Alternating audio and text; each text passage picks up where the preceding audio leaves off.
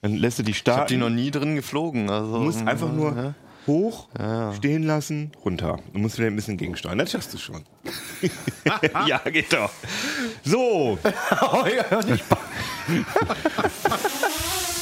äh, ich dachte erst, wenn ich das sage mit der Drohne. Okay, heute bei Uplink DJI Mavic Air.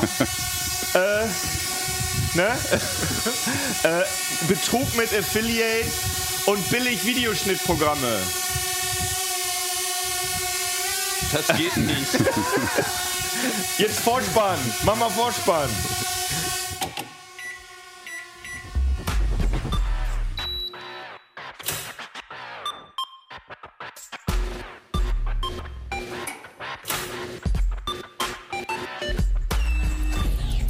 CT Uplink. Jo, herzlich willkommen hier bei CT Uplink. Ich habe jetzt den Vorspann. Äh, wollte, wollte ich unbedingt haben, weil ich nicht sehen, weil ich nicht wollte, dass ihr jetzt mitbekommt, wie hier unsere Gesichter von den Rotoren zerfetzt werden. Aber aus? und Wir waren jetzt alle eine Woche im Krankenhaus und haben dann weitergedreht. Oh, unser Bruchpilot Hannes, Hat wie, wie wir ihn wie bitte? Äh, Aus? Ah Ja, die Rauchstrom. Ja. Bruchpilot Hannes, wie wir ihn liebevoll nennen, hat die Drohne äh, mit Bravour hier äh, wieder sicher gelandet, ohne, ohne Sachen, die kaputt gegangen sind. Ohne Menschen, die kaputt gegangen sind. Genau, also die Drohne hatten wir schon mal vor zwei Wochen äh, hier in der Sendung, aber hatten dann irgendwie keine Zeit mehr darüber zu reden. Ja, das, sorry, dass wir euch so auf die Folter gespannt haben. Also Genau. es war auch ein bisschen fies, aber Haben ja auch einige, haben ja auch einige, ja, aber haben auch einige tatsächlich nachgefragt, warum Ja. habt ihr nicht über die blöde Drohne geredet? Genau. Jetzt ist das natürlich nicht mehr so heiß, das Thema, aber wir haben gedacht, wir nehmen es trotzdem nochmal mit rein. Aber erstmal kurz, wer ist denn eigentlich hier jetzt bei mir? Ich bin Hannes Schirulla. Stefan Portek. Holger Bleich. Genau. Und wir reden aber als erstes hier über die Drohne von Hannes. Die, Die DJI Mavic Air. die DJI Mavic Air, genau. Ähm, ich, wir hatten gerade schon gesagt, dass das so faszinierend ist, wie klein Ja. die ist. Willst du die da nochmal reinpacken Genau, also, die... äh, also wir haben Hülle? jetzt hier so das Fly More Package mit allem möglichen Kram noch äh, Extras, aber das Coole an der ist halt einfach die, oh Gott, wenn man mal gelernt hat, wie man sie zusammenklappt, ist nämlich gar nicht so einfach, dann passt die halt Genau, die hier dreht in man diese, so um, ne? Genau. Also wir haben für die Leute, die uns nur zuhören und nicht zuschauen, wir haben hier die DJI-Drohne zusammengeklappt. Und Ah, die ist ungefähr so groß wie, hm, ich würde sagen, zwei, zwei oder drei Handys übereinander gestapelt so. Oder wie Ja. ein großer Rasierapparat. Ja, gibt es irgendwas in der Größe, ein Schminktäschchen vielleicht? Also Ja, die hier sind die ja auch unterschiedlich groß. Ne? So ein Pfeifentäschchen. Pfeifentäschchen. Ja, da weiß jeder ja, sofort, stimmt. welche Größe das ist. Ja. Aber jeder hat auch sowas. Ja, ja, ja, Das Ding passt auf jeden Fall in eine Box, die man, wenn man so einen Winterparker hat, den man da wirklich in die Jackentasche Ja, so, kann. so, so Handlänge. Das Genau. war auch witzig auf der Präsentation. Also ich, ich habe mir die ja live angeguckt. Ich fand es ein bisschen peinlich, weil also normalerweise ist man jetzt gewohnt, dass es so hochprofessionell ist, wenn halt so ein neues Gerät da, ähm, vorgestellt wird. Und das ist ja auch ein Millionenunternehmen, DJI. Mhm. Aber dann war halt so der Gag so, dass, dass ich glaube, es war der CEO oder der Techniker, halt diese, diese Drohne so aus der Tasche holt. Aber dann hat er halt erst aus der Jackentasche so das Handy geholt, den Schlüssel. Man wusste halt schon die ganze Zeit, was kommt. Und dann Mhm. die Drohne so, dann hing die so. und dann wird so raus so und dachte so, oh, Da ist auf den Boden geflogen, zerbrochen. war so, war so ein bisschen peinlich, aber also, sie passt wirklich in die, in die Jackentasche, ja, genau. Und in, oder in diese Box halt, was sehr praktisch ist. Und das Faszinierende ist ja, dass diese Box, wenn ich das richtig verstehe, Ja. also dass die Grundfläche dieser Drohne kleiner ist als bei dieser Spark. Genau, also die große Frage ist jetzt, äh, genau, warum hat DJI noch eine Drohne herausgegeben, nachdem, also ich meine, die haben, die haben die Phantom, dieses Riesenteil, was sau viel kann, natürlich dann darüber noch Genau, professionelle wollte ich gerade sagen, sag doch nochmal kurz, wie, das verstehe ich immer nicht so richtig bei. Ach so. Ja.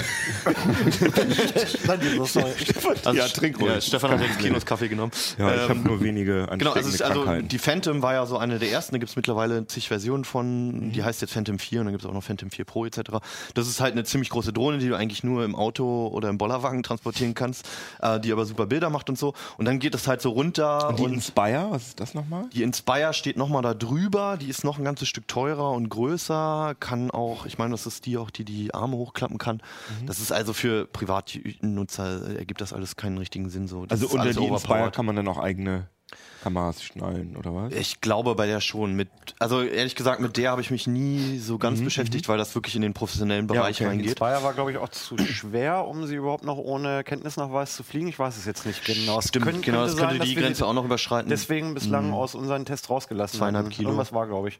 Genau. Okay, okay. Ja, also fängt eigentlich bei Privatgebrauch fängt's mit der Phantom an und dann, Okay. dann geht es halt runter bei der Mavic. Das war ja damals die erste, die so zusammenklappbar bar, bar war und trotzdem eine unheimlich gute Kamera hat, eine 4K-Kamera und auch alle schon damals aufgeschrien sind, äh, haben und gesagt haben, wow, geil, endlich kann ich die in meinen Rucksack packen und so weiter.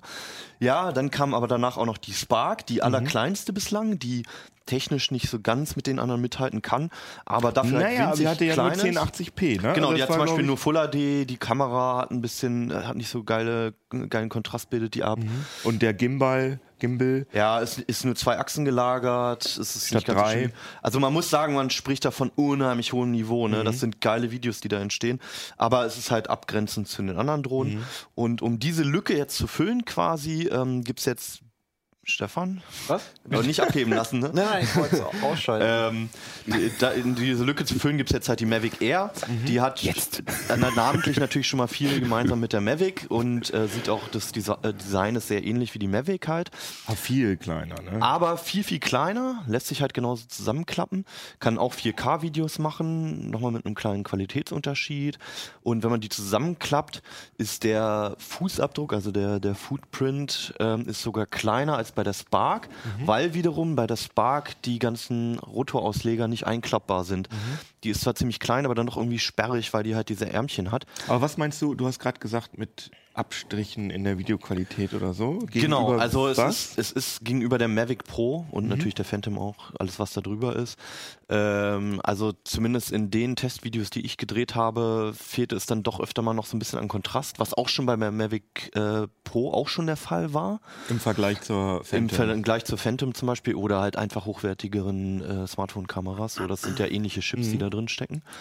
Ähm, aber es, man kann trotzdem mit 4K drehen, man kann äh, Full HD mit bis zu 120 Frames drehen und äh, den meisten Nutzern wird das mehr als genügen. Also jeder, der, das ist so auf dem Niveau vielleicht so der letzten, vorletzten Smartphone-Kamera-Generation. Also so S7, S6 vielleicht, so, so ungefähr kann man es halt einordnen. Ja, aber es ist halt toll stabilisiert, ne? Also das, genau, das haben die genau. Smartphones Also ja wer, wer halt so eine Gimbals kennt, DJI hat ja auch einen neuen, den Osmo 2. Ähm, der, der kann sich ungefähr vorstellen, wie stabil dieses Bild liegt. Willst du also, noch einmal erklären, was ein Gimbal ist? ja, das ist einfach gyros, also da ist die Kamera ist gyroskopisch gelagert. Das heißt, selbst wenn sich halt der Kameragriff oder in dem Fall die Drohne halt bewegt, Mhm. bleibt halt die Kamera stabil und horizontal gelagert im besten Fall. Und äh, du hast halt auch bei Schwenks und bei Bewegungen hast du viel weichere Übergänge. ich habe das mit der Mavic mal ausprobiert, dass ich irgendwie einfach meinen Arm so Genau, die, wenn du die anmachst, dann müsste es auch funktionieren. Und dann habe ich, ach so, genau. Und- Und, dann habe ich mir nachher das Video angeguckt und habe gesagt, nee, das kann ja nicht das Video sein, weil da sieht man ja gar Nee, nichts. da- also siehst, nichts. siehst nichts in dem Also Video. Also machst so. Also Stefan und ich hatten ja auch einen Vergleichstest bei Drohnen und bei vielen Videos, bei den richtig guten Drohnen war es so, dass ich, dass man kaum unterscheiden kann, ist es jetzt ein Foto oder ist es ein Video, also wenn die, wenn die Drohne stillsteht. Und, hatten- oftmals konnte man es nur daran erkennen, dass halt im Hintergrund noch so. Windräder waren, Erkennt die man sich nicht? Nee. Hier haben wir irgendwie eine Detailkamera. Ja, du kannst dir mal in die Detailkamera Nee, das geht nicht, dann- weil hochkant funktioniert Aber ja, man sieht dann so, zumindest dieses Gimbal und wenn du die Drohne nochmal ausmachst, dann mach mal die Drohne nochmal aus, dann kannst du die Kamera Ah, ja. ja. frei bewegen, dann kriegt man zumindest eine Vorstellung davon, wie es wirklich ist. Vielleicht glauben uns die Leute auch einfach. Ja, aber hier kann man das Ding sehen, wie das, wie Genau. das eben gelagert Das ist. ist ne? definitiv ein anderes Modul als in der Mavic Pro. Auf jeden Fall, ja. Das, ich finde, man merkt, also ich finde das extrem gut, dass den Ja, Gimbal. ja, der Gimbal, ja. Ja, ja, ja Aber genau. die, Die du hast Gesam- recht mit der Bildqualität, da kann man. Aber Also, es ist echt man- total jammern auf hohem Niveau. Auf jeden Vor allem, Fall, man kann da ja, aus den ja. Videos noch viel Also rausholen. es ist auch so, ne, ich meine, je nachdem, in welcher Situation man die fliegt und den Kontrast, diesen fehlenden Kontrast, den man manchmal ein bisschen vermisst, den merkst du halt zum Beispiel, wenn du in Hannover im, im Winter bei bewölktem Himmel fliegst so, ne? und über der Stadt, dann ist halt entweder die Stadt zu dunkel oder der Himmel zu hell. Ähm, aber wenn du jetzt im Urlaub äh, auf Malle am Strand entlang fliegst, wirst du damit wahrscheinlich recht wenig Probleme haben. ja, aber Holger hat gerade schon gesagt, das ist erstaunlich schwer, das Ding. Mhm, finde, finde ich, glaub, aber ich habe auch keinen Vergleichsmaßstab. Ich habe jetzt die auch- Zahlen auch nicht im Kopf, aber es kommt einem oft auch bei besonders kompakten Geräten so vor. Das ist bei Smartphones auch der Fall. Das ist der Akku, ja? Ja, ja. Das ist der Akku, ne, der so schwer ist. Wie lange Ja. fliegt die denn? Ähm, 18 Minuten, also nach unserer Messung, laut DJI 21, wirst du schwer rankommen. Und das liegt, also der Witz ist auch, dass fast alle Werte immer zwischen dieser Mavic Pro und der Spark liegen, unter anderem auch die Laufzeit. Ähm, Also, wie ist denn die Laufzeit? 18 Minuten. Achso, sorry. ja, sorry. Also wir hab haben nur 18 grad Minuten gemessen gesucht. und DJI ähm, hat 21 gesagt. Ah ja, okay. Und man muss aber dazu auch sagen, also ich fliege selten länger als eine Viertelstunde. Eigentlich Mhm. nie sogar, also sogar selten länger als mal 10 Minuten. Aber man kriegt doch einen zweiten Akku.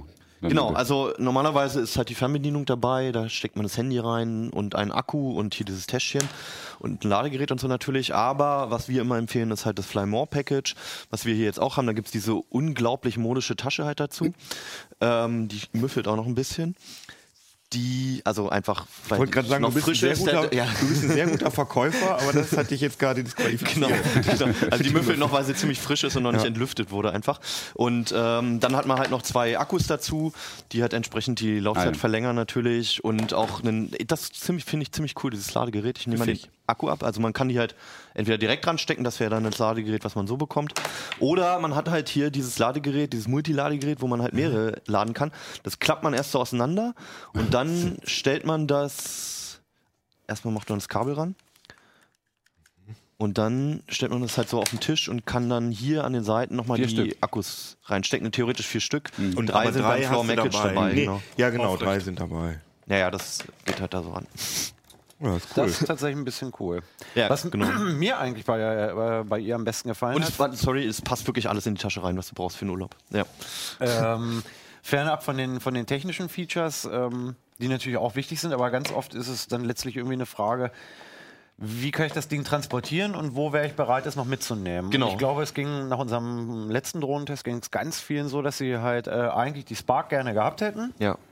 Aber dann halt gesagt haben, oh nee, die ist halt Natürlich erst nach unserem Drohnentest. Ja, ja, natürlich. Also, ähm, also sie- sie stößt halt genau in, in, äh, jetzt in diese Mitte rein. Den einen war die Kleine halt einfach irgendwie zu klein und Ja. auch zu instabil bei Wind. Sie ist auch so hakelig zu verpacken. Also wenn du die aus dem Ja. Rucksack rausziehst, Ja. die bleibt immer hängen, weil genau, die Arme weil sie halt draußen nicht sind. Ja. und, und äh, ähm, die, die Mavic ist finde ich gerade eben so groß, dass sie eben nicht in die Jackentasche passt Genau. und man sich halt schon irgendwie überlegen muss, wohin schleppe ich das Ding mit und Ja. dann lässt man es meistens doch bleiben. Also ich finde, es verhält sich halt so wie mit äh, Kameras. Also ich kam irgendwann mal von Spiegelreflex zu Systemkamera und bin jetzt bei Kompaktkameras und werde wahrscheinlich irgendwann nur noch ein Smartphone mit dabei haben im Urlaub. Ähm, und bei Drohnen ist es halt genauso. Was nützt dir das Ding, wenn du halt bei der Phantom so einen Koffer hast? Damit gehst du ja nicht irgendwo hin, um mal eine Viertelstunde was zu filmen oder so. Oder schmeißt die bei einer Wanderung irgendwie in deinen Rucksack rein. Sondern ähm, dann sollte man lieber ein paar kleine Abstriche bei Qualität, Flugverhalten, Laufzeit machen. Und dann hat man sie aber dabei. Dann kann man sie wenigstens benutzen. Ja, bei der Phantom ist natürlich aber auch der Koffer einfach extrem doof. Also ja, da- da also ist jetzt auch DJI Extrembeispiel, aber auch es gibt ja noch welche, auch andere Modelle von anderen Herstellern dazwischen. Das nützt dir alles nichts, wenn du irgendwie dann am Ende wieder denkst, oh nö, kein, kein Bock oder kein Platz oder so, das wieder zu verpacken. So, ne? Mein tatsächlich liebstes Feature ist, ähm, dass man die Steuerknüppel abschrauben kann. Genau, das ist neu. Also zumindest. Ja. Wollt ihr jetzt auch nochmal in die Detailkamera halten? Ja, Das klar. ist tatsächlich, wenn du die, wenn du die Fernbedienung in der Tasche mit dir rumschleppst, Ja, okay, stimmt. hat das, also, hat ja, das das, tierisch also das ist genauso, das ist genauso wie mit diesen Ärmchen. Also man kann erstmal zur Erklärung, man kann hier halt diese, richtig elegant finde ich es nicht gelöst, weil man diese Dinger verlieren kann. Das Man wäre schöner, na- wenn man die runter abklappen könnte oder so. Das kann ich dir gleich erklären, man verliert die nicht. Ähm, also, also erstmal, und der schätzt noch nicht. Man kann die halt hier so abschrauben und das Problem war normalerweise halt ohne Scheiß, das ist so ein bisschen wie bei der Spark, also man kann hier alles zusammenklappen und das Ding ist ziemlich kompakt und piept auch noch rum. Und ähm, jetzt hast du das im Rucksack drin, ziehst es raus und zack bleibst du hier mit den Nebeln hängen. Mir sind die zwar nie abgebrochen, aber es gibt angeblich Leute, die, die das geschafft haben. Kino. Oh, Leute. Leute. So, jetzt schraubst du die ab und dann gibt's hier diese Vorrichtungen, wo du die reinstecken kannst. Nicht zu blöd dafür bist. So, ich hab's auch geschafft. Und dann klappst du es zusammen und dann hast du halt wirklich so ein kompaktes Gerät, was halt nirgendwo hängen bleibt, wo nichts ist, was abbrechen kann oder was auch immer halt. So, und ich German en das ist kein German Engineering. Das finde ich ist, ich finde, das ist alles ein bisschen zu fummelig. Aber ja, es ist okay. Aber darf man ja auch mal sagen, ne? Ja, so, wenn man die so reinstecken könnte, einfach, das wäre cool, wenn du so versenken Oder, oder kannst. so, und wenn die angeht, dass die so, so rauskommen. Oder, so. Oder so Hologramme. oder gleich in VR fliegen. genau. Braucht Kann man auch so steuern? So nicht, ne? Man braucht die, Nee, die, das solltest du nicht tun. Also genau, das ist halt auch immer so ein Problem. Doch, ich also, glaube, es geht, aber. Ja. Ja, es geht, aber wenn, ja, wenn du dich selbst verletzen möchtest, ja. ähm, man Also- kann die halt auch immer noch ähm, per Smartphone, also hier wird das Smartphone reingesteckt als Steuerung quasi. Man kann sie auch nur per Smartphone steuern, wovon wir absolut abraten, weil es einfach eine super unpräzise Steuerung ist und man oft, man hat kein haptisches Feedback, man verliert eher mal die Kontrolle. Und was auch noch geht bei der, wie bei der Spark, ist halt eine Gestensteuerung. Bei der Mavic Air äh, Pro geht es auch. Nee, bei der Mavic Pro geht es auch. Ähm, und bei der Spark war das eine absolute Katastrophe. Also man versucht die halt erstmal klar zu machen, hier ist meine Hand und dann folgt die der Hand. Funktioniert in 90 Prozent der Fällen erstmal überhaupt nicht. Also die startet auch, also ich, ich mache die sozusagen an. Und Die startet meiner Meinung nach nicht aus der Hand. Müsste ich mal nachgucken. Das kann die Spark. Ja, ich Aber- die auch. Aber auf jeden Fall kann man Kann sie auch sein, theoretisch ne? als Fotostativ verwenden, dass man sie dann einfach irgendwo hinfliegen lässt und dann sagt Theoretisch, man, mach ja. mal, und mach mal mittlerweile Foto. kennt ihr auch mehrere, mehr Gesten. Also früher konnte sie nur landen Mhm. und noch ein Foto machen und so weiter. Ihr kennt ein paar mehr Gesten. Aber es ist alles so unsicher, dass du eigentlich immer jemand haben musst, der neben dir mit der Fernbedienung steht und das Ganze kontrolliert. Ja, ja, klar. Und was auch neu ist, die hat ja äh, noch irgendwelche Fotofunktionen, glaube ich, ne? Die irgendwie besor oder Ne, Videofunktionen. ne, sie hat halt, also es gibt ja schon diese automatischen Flugmodi, die echt mega geil sind. Also das fängt damit an, dass halt, dass du jemanden markierst auf dem Display, auf dem Handy-Display und die folgt dem. Ich fand da das kann am Anfang so immer nur Videoaufnahmen so, so cool filmmäßig, dass Ja, das kommt noch dazu. Auto lass mich mal, verfolgt. Lass mich mal erzählen. Und ähm, das fand ich am Anfang nur Spielerei, so bis ich das mal wirklich ausprobiert habe, auch im Urlaub unter anderem. Und da entstehen die geilsten Aufnahmen einfach, wenn du halt, aber du kannst das auch auf, auf Tiere zum Beispiel machen. Also du kannst zum Beispiel, wir hatten einen Hund, der immer rausgeschwommen ist aufs Meer, den kannst du auch verfolgen lassen. Und da entstehen einfach coole Aufnahmen, weil die auch recht ruhig in der Luft liegt und du nicht immer nachsteuern musst, es kann, entstehen keine ruckartigen Bewegungen und so. So, das ist der, die Grund, die Basis für die meisten Flugmodi. Und dann gibt's halt diese automatischen Flugmodi. Da sind jetzt noch welche dazugekommen. Das eine heißt Asteroid. Da steht die Drohne erstmal ziemlich weit von dir weg ähm, im, im Himmel und ähm, macht ein Panoramafoto. Das dauert ein bisschen. Die kannst du auch so aufnehmen normalerweise, also einzeln die Panoramafotos. Und dann steuert sie auf dich zu, also fliegt auf dich zu. Und was sie daraus macht, ist halt nachher so ein, so ein Panoramafoto, was, was äh, gebogen wird, quasi zu so einem Li- Little Planet heißt das. Sieht halt aus wie so eine kleine Weltkugel. Fliegt dann rein und öffnet dieses Panoramafoto. Das geht dann über in dieses Video und fliegt dann auf dich zu. Das sieht halt aus, als wenn so ein Meteorit halt auf so einen kleinen Planeten zustürzt. Und das andere ist Boomerang. Da ähm, fliegt sie einmal von dir weg und kommt dann wieder. Ist, also das kann ich nur empfehlen, gerade für Anfänger entstehen da absolut beeindruckende Aufnahmen, die man so manuell erstmal überhaupt nicht hinbekommt. Ähm, man muss ein bisschen aufpassen, dass sie nicht abhaut, weil sie ganz gern schon recht weit fliegt dabei. Mhm. Gibt es noch ein paar andere Modo Modi, also so Helix und sowas. Ähm, aber das sieht von Anfang an einfach geil aus. Und 360-Grad-Fotos kann die auch automatisch machen. Genau? Panoramafotos macht sie auch. Da steht sie dann eine Zeit lang in der Luft. Das kann die Mavic Pro auch, Mavic Pro Platinum auch. Und äh, macht dann so ruckartige Bewegung, macht immer ein Foto, scannt alles ab. Ähm, dauert dann so eine Minute oder so und dann hast du halt dieses Panoramafoto mit dem. Es wird auch selber zusammengestitcht. Genau, gestitcht wird alles. Das Einzige ist halt, es landet dann in der, zumindest beim iPhone, äh, landet es in der Galerie einfach als so ein breites Panoramafoto und nicht als dieses Little Planet-Ding halt. Ah ja, cool. Also echt schon beeindruckend. Ja, geiles äh, Ding. Auf jeden Fall. Haben wir gesagt, was es kostet? Ich glaube auch nicht. Nee, Äh, habt ihr nicht. 850 Euro steht hier, deswegen war ich auch gerade abgelenkt, weil ich gerade nämlich geguckt habe, ob das Gewicht da drin steht. Das Gewicht steht nämlich auch drin. 436 Gramm. Inklusive Akku. I- Ja, du hast ja, es gemessen. mit Akku. Ja. Ja. Und die, die Spark wiegt knapp über 250, also an die 300. Und 850 Euro kostet sie nur mit einem Akku. Und in diesem Fly More Package 1050. Wobei man sagen muss, wenn man ein bisschen warten kann, dann äh, kann man da richtig fett sparen. Also bei der Spark war es so, dass die hat, glaube ich, am Anfang 650, 600 einzeln gekostet. Und mittlerweile kriegt man die jetzt ein halbes Jahr nach Vorstellung ungefähr für so 350. Mhm. Wenn man dann noch, wenn man dann noch äh, ein bisschen mutig ist und zum Beispiel bei AliExpress oder so bestellen würde, dann kann man dann noch mehr sparen sogar. Und gehen wir davon aus, dass solche Drohnen in der Qualitätsklasse, dass die dann irgendwann auch ja, so in die Mitnahme-Produktpreiskategorie kommen? Also, Also- keine Ahnung, 100 Euro oder Also so? die werden definitiv das? im Preis fallen, allein auch weil DJI halt einfach so eine Monopolstellung gerade hat. Also es, man muss einfach sagen, Das ist der Grund, warum die im Preis fallen? nein, nein, nein, nein. Das ist der Grund, warum der Preis gerade so hoch ist. Ah, ja, okay. genau. Ja. Und ähm, die können es halt auch einfach machen gerade, beziehungsweise es, es wurde, ja auch alles neu entwickelt erstmal. Da, da steht, steckt so viel an, an Hardware und vor allem auch an Algorithmen drin halt und an Intelligenz. Das muss halt erstmal bezahlt werden. Ähm, und ich glaube, wenn sich das ein bisschen etabliert hat und vielleicht doch nochmal irgendwie ein anderer Hersteller da nachziehen kann, ähm, dann werden da auch nochmal die Preise fallen. Beziehungsweise wenn man bei den Modellen halt wartet, dann kann man da sowieso nochmal einiges sparen. Also es ist wirklich nur, das sind die Preise vom allerersten Tag direkt bei DJI bestellen. Ne?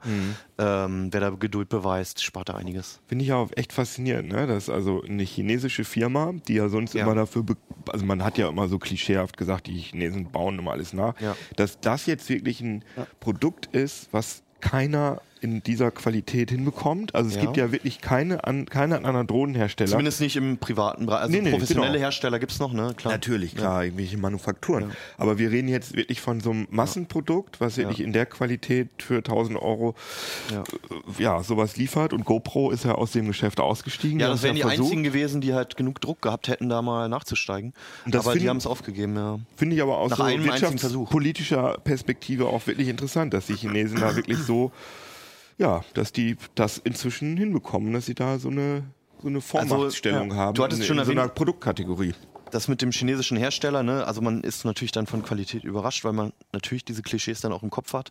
Ähm, was ich sagen muss, ist, dass der Service bislang total beschissen war bei DJI. Also ich hatte einmal eine Spark bestellt und ähm, hab die dann, wollte die dann auch zurückgeben und so weiter. Und es ist dann wirklich so, dass man am Ende auf Englisch ähm, irgendjemand im Chat erwischen muss, um da sein, seine Retour halt geltend machen lassen zu können. Und dann geht die nach Großbritannien und so weiter.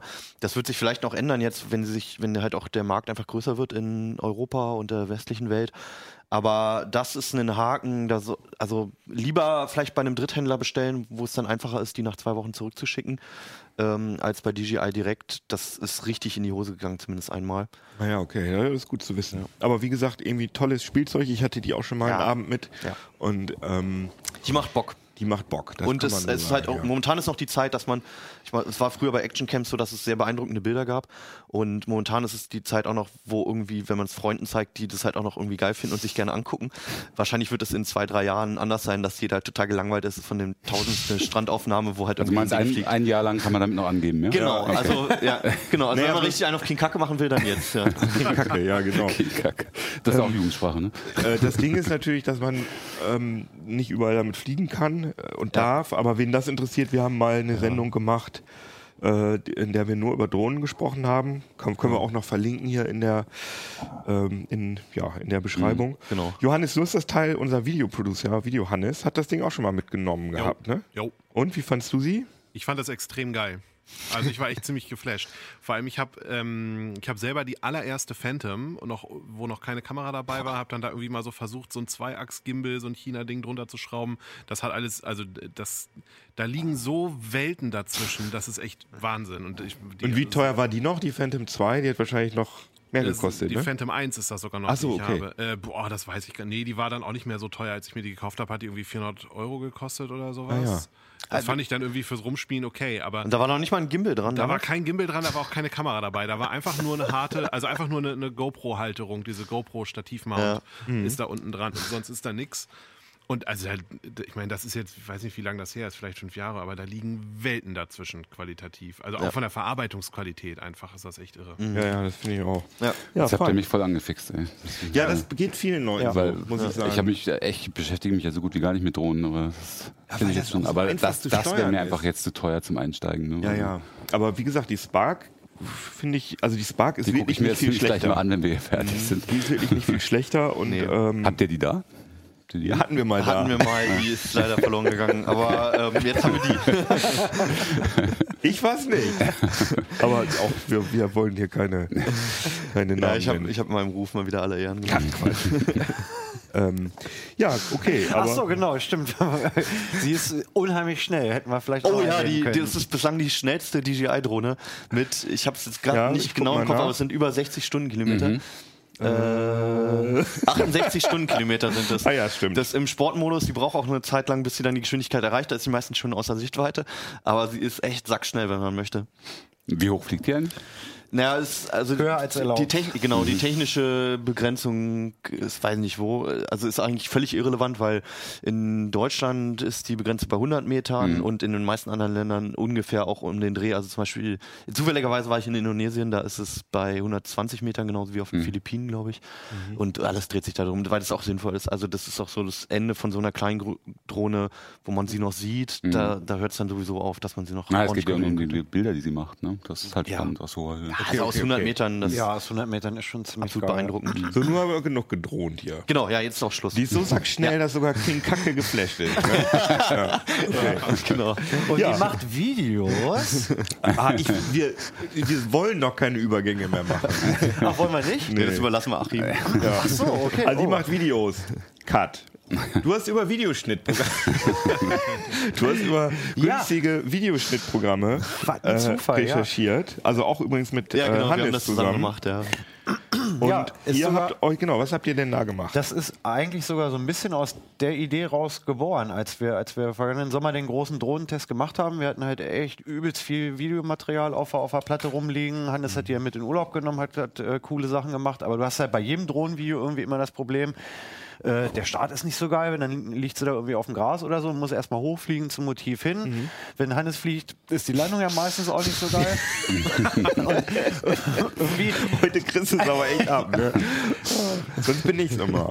Ja, alles gut. Ich gehe schon mal in Deckung, wahrscheinlich bin ich es gleich. Ne? Ähm, und ja, du hast dann hast du eigentlich im Prinzip relativ cooles Material und wie Hannes schon gesagt, damit kannst du im Prinzip heute noch Leute beeindrucken, aber, aber nicht, wenn da jedes Mal irgendwie fünf Minuten Vor- und, und Nachlauf sind zwischen der eigentlichen Szene, die cool geworden ist. Und du, na warte, ich spule mal hin. Und dann haben wir uns überlegt, wir, wir hätten jetzt doch irgendwie gerne mal eine Möglichkeit, wie man den Kram schneiden kann. Und zwar gut, vernünftig und ohne äh, einen Arsch voll Kohle ausgeben, woll- also viel Geld auszugeben. wollte Also gar nichts wollte Gar ihr nichts. ausgeben, Am ne? besten nichts machen und nichts ausgeben. Ja. Und dann habt ihr jetzt also kostenlose Genau, es waren kostenlose. Videoschnittprogramme für, für einen PC und meistens halt auch für Mac und manchmal auch für Linux. Ja. Und was tatsächlich in dem Artikel gar nicht rüberkommt, ist, ähm, die unabhängig von, den, von diesen sechs Programmen, auf die wir uns jetzt geeinigt haben, also ich, glaub, ich glaube mit das Fünf. 15. Ach stimmt, wir haben eins rausgeworfen, ja. Ähm, f- f- die die eigentliche größte Arbeit war im Vorfeld überhaupt erstmal fünf gute zu finden, weil du hast halt wirklich das Problem, wenn du Videoschnitt kostenlos in die Suchmaschine deiner Wahl eingibst, du kriegst irgendwie 1000 Millionen Trilliarden Treffer. Und da ist so viel Schund mit bei, alter Schwede, das, das, das gibt's überhaupt Genau, nicht. Werbeverseuchter Scheißkram, der da irgendwelche dubiosen Codec-Packs mit auf dem Rechner genau. schaufeln will, das ist alles, alles Schund, was man da äh, kriegen Und kann. deswegen denken auch alle, dass es das nicht gibt. Also Genau, ich habe das genau. die ganze Zeit gedacht, man muss äh, äh, das teure Adobe Premiere oder so haben, weil das will man alles Ja, nicht. so sind wir da auch dran gegangen. ne? Also wenn du halt irgendwas Vernünftiges suchst, ähm, dann zahlst du halt Minimum irgendwie einen, einen knappen Hu- Huni. Wenn du jetzt, ähm, was weiß ich, hier von, von Magix äh, ähm, gibt es ja beispielsweise kostenpflichtige Videoschnittprogramme für Einsteiger und Fortgeschrittene. Also ich habe die ganze Zeit gedacht, irgendwie ich muss mindestens irgendwie 70, 100 Euro ausgeben für so eine Zwischenlösung oder ich muss halt gleich irgendwie ein paar tausend Euro ausgeben, weil ich halt irgendwie gleich zu Adobe oder, oder Avid oder sonst einem kommerziellen Anbieter rüberschwenken muss. Und, und die Suche nach, nach guter Freeware, die auch wirklich was taugt, ähm, hat sich wirklich echt sehr, sehr langwierig gestaltet. Das hat fast genauso lange gedauert, wie, wie die Programme zu testen, die wir hinterher ja, das kann ich mir haben. vorstellen. Also genau, wir können auch mal sagen, wir, wir hatten Genau, halt, welche Programme sind wir hatten, das wir hatten denn? Blender drin, was eigentlich eher dafür bekannt ist, dass man damit 3D-Rendering macht. Ähm, DaVinci Resolve, das ist gerade richtig bekannt, weil es eigentlich einen ähm, also das ist von Blackmagic, das ist eine Firma, die eigentlich hochprofessionelles Video-Equipment, also zur Videobearbeitung macht. Und das war das Programm eigentlich mal für Farbkorrekturen, also für Farbnachbearbeitung von Filmen, was halt gerade so im Kinobereich halt super wichtig ist. Ähm, und mittlerweile hat die, haben die aber die Software so erwe- erweitert, dass du halt sehr, sehr gut und sehr professionell damit schneiden kannst und Audio bearbeiten kannst, etc. Zähl doch einfach erstmal auf. Also so, wir genau, haben Blender, sorry, genau. Da- iMovie DaVinci- haben wir noch, von Apple halt, äh, OpenShot und Shotcut. OpenShot und Shotcut sind beides Open Source Sachen. Genau, die basieren auch beide auf. Auf FFmpeg. ja, das ist. Ach so.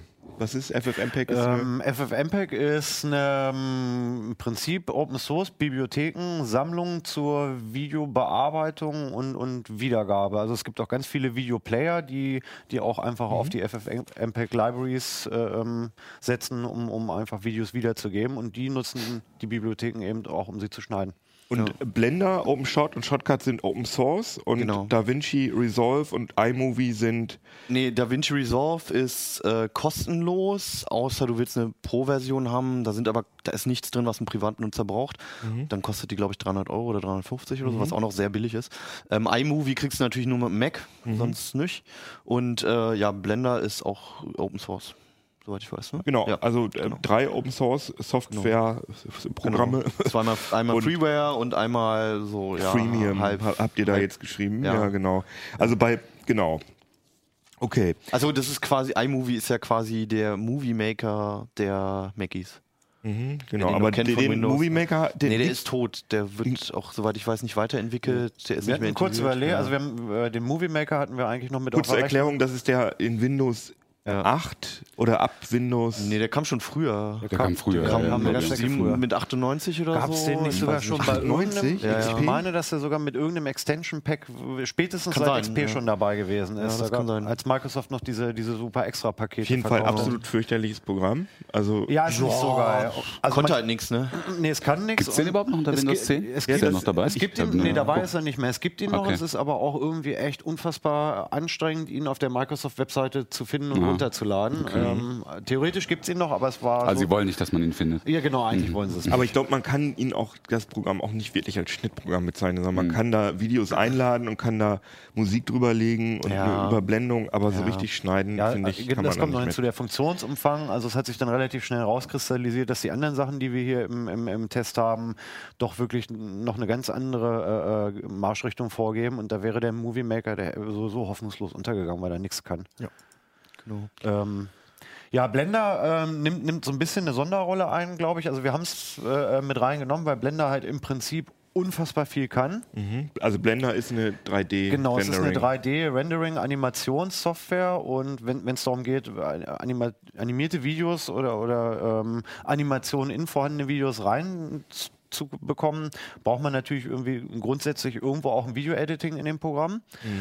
Und man kann damit eigentlich alles machen, was wir mit den anderen vier Programmen auch hingekriegt haben, aber es ist, wenn man die Art der Bedienung und die Oberfläche nicht gewohnt ist, ist es Also ich, unfassbar anstrengend. ich fand sogar anstrengend, Stefan über die Schulter zu gucken, weil also da passieren so grundsätzliche Dinge, dass du halt ähm, so, so grundsätzliche Steuerungsmöglichkeiten ähm, ähm, Möglichkeiten werden halt einfach irgendwie außer Kraft gesetzt. Also, dass du was mit einer linken Maustaste ziehst, wäre halt für mich klar. Du klickst es an und ziehst es. Dann passiert es mit der rechten. Und Ja, manchmal musst du aber auch Steuerung und rechte Ja, genau. Also es ist halt alles so unfassbar kompliziert und absurd und es widerspricht allem, was man sonst kennt. Um Videos, ich lese hier gerade, um Videos zu verschieben, müssen Audio- und Videospur per Mausklick markiert werden und anschließend mit der Taste G das Verschieben eingeschaltet werden. ja. Also es wird bestimmt irgendeinen Grund haben und wahrscheinlich saßen die irgendwann mal da und haben gesagt, ja, nee, wenn wir das so und so machen, das, das geht nicht, weil wir haben ja das und das. Ähm, aber das, das, ist, das kannst du halt niemandem da draußen erklären. für, für jemanden, der es ausprobiert, das ist einfach nur Scheiße. Nee, erstmal. also ich hab, hatte mich in, in die anderen Programme auch alle eingearbeitet und, und habe mir Blender als Sahnehäubchen zum, bis zum Schluss aufgehoben und ich habe davor gesessen und habe gedacht, Alter, das kann nicht mein Ernst sein. Das, ich verstehe es nicht. Also, also kein Scheiß, ich mu musste mir ein, ähm, während der Einarbeitung habe ich mir ein 20-minütiges YouTube-Tutorial angucken müssen, weil ich nicht mal in der Lage war, einen Clip hinzuzufügen. ne, wo man, wo ich bei allen anderen halt einfach auf oben im, im Dateimenü auf Öffnen, Clip hinzufügen klicke und dann ist der da drin und dann landet er auf einer dieser Videospuren und dann kann ich ihn da verschieben, kürzen, zurechtschneiden, mit Überblendeffekten versehen. Bei Blender habe ich es nicht mal geschafft, überhaupt erstmal ein Video zu öffnen. Und zum Vergleich, also ihr, ich hatte euch dann gefragt, Ja, als ihr das genau. gemacht habt, was ist denn gut? Und dann habt ihr DaVinci Resolve gesagt. Ich habe Genau. noch nie gehört. Habe ich dann an dem gleichen Art mal testweise installiert bei mir zu Hause und habe es innerhalb von zehn Minuten hinbekommen, äh, dieses Programm einigermaßen zu bedienen und habe sogar hinbekommen, so ein, ich weiß gar nicht, ich glaube so Tracking-Shot heißt das. Also ich hatte so, ein, so eine Drohnenaufnahme, wo so ein Fahrrad langfährt und habe das dann so gemacht, dass das Fahrrad so einen Titel über den Bildschirm Ah, ja. schiebt. Hm, Und das, ja. also mit Keyframes. Und das hat auf Anhieb funktioniert, total einfach. Ja. Und ich war total, also ich fand das Programm, ich kenne Adobe Premiere ein bisschen, ich fand das besser. Ja, also Muss ich, also, also als Also der Gag Laie. ist bei, bei, bei DaVinci Resolve, also das, was du jetzt gerade gesagt hast, ne, das könnte man zum Beispiel über iMovie auch einigermaßen sagen, da ist man halt ziemlich schnell drin. Aber das ist halt eine ganz andere Nummer. Bei DaVinci ist man zwar schnell drin, aber das ist ein hochprofes- hochprofessionelles Schnittprogramm, ähm, was mit wenigen Abstrichen halt auch mit Premiere oder Final Cut oder so mithalten kann. Also wenn man da ganz tief drin ist, dann gibt's natürlich nochmal ein paar Sachen, die man vielleicht eventuell vermisst, weil es halt einfach von woanders kommt. Aber Auf jeden da, Fall, also jeder. Amateurfilmer findet da alles, was er, was er braucht und noch viel, viel mehr in der kostenlosen Version. Ähm, dazu kommen dann halt, dann gibt's halt noch verschiedene Reiter. Da gibt's halt dieses ähm, ähm, Color Grading, heißt Mhm. es, glaube ich, also die Farbbearbeitung halt. Ne? Wenn man möchte, kann man sich damit beschäftigen. Äh, mit einem Tutorial-Video auf YouTube schaffst du es halt wirklich einen Kinolook zu erzeugen in deinen Genau. Videos. Ja, okay, das kriegst du mit Adobe Premiere natürlich auch. Das mit. kriegst du auch hin. Ja, ja, natürlich. Aber, aber hier, das kostet nichts erstmal. Genau. Ja. Und ähm, hast dann noch so ein Audiobearbeitungstool, wo du halt auch nochmal die, die Endbearbeitung von, von Audiospuren und auch, und Mhm. du könntest da auch Musik komplett mit bearbeiten, machen, ja. War auch das Einzige, wo du halt wirklich tatsächlich wirklich die Noch, noch vernünftig machen kannst. Also das, woraus es ursprünglich äh, Genau. hervorgegangen ist. Also, dass, dass, dass das nichts kostet, ist schon ziemlich beeindruckend. Das ist natürlich, also, oder wahrscheinlich ist der Gedanke dahinter, ne, dass, dass ein paar Leute das für 350 Euro kaufen dann halt, dieses Nee, professionell ich glaube, das ist auch Marketing für Blackmagic, dass Und sie ist dadurch, Marketing dass und- man dadurch also- irgendwie Hardware von denen kauft. Genau, und wenn du da auf der Seite guckst, ne, wenn du vielleicht dadurch auf die Idee kommst, da irgendwie so ein Mischpult oder zu Mhm, kaufen, genau. das, die billigsten, die kosten auch schon über, weit über 1000 Euro. Genau, ist Und eigentlich gehen eine dann hoch bis, ne? bis 50, 60.000 Euro oder so. Die Stu äh, statten ganze Studios aus. Und äh, wahrscheinlich ist das der Gedanke dahinter, was ich aber völlig legitim finde. Haben wir nicht auch irgendwas von Blackmagic hier stehen? Ja, Irgendjemand genau, kam an und meinte, also die- ach, von denen ist das, da Ja, haben wir doch. Die Kameras, die euch gerade filmen zum Beispiel, sind auch von Blackmagic. Genau. Ich muss Ah. aber widersprechen, das ist keine Edelmarke. Nee? Sondern, nee, also zumindest was so Studiotechnik angeht, ist das, ist das Einsteigerklasse. Okay, aber für uns Noobs Aber ist Ja, es halt für schon. uns genau, Noobs also ist das aus- teuer. Wie, Johannes, wir haben hier Einsteiger-Hardware.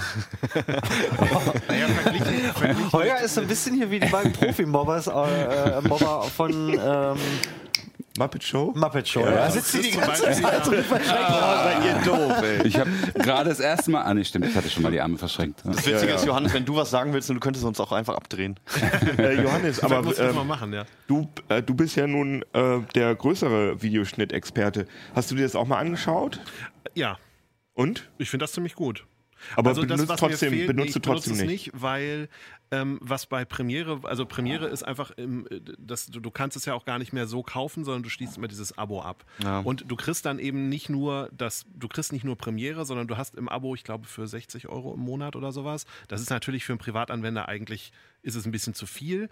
Aber du kriegst für diese 60 Euro eben nicht nur Premiere, sondern du kriegst auch Photoshop und Illustrator und After Effects und Audition. Du kriegst ein riesen Softwarepaket und das Zusammenspiel dieser Softwares untereinander ist einfach extrem gut. Und du kannst halt einfach in Premiere dann einen Clip rechts anklicken und sagen, öffne mir den in After Effects.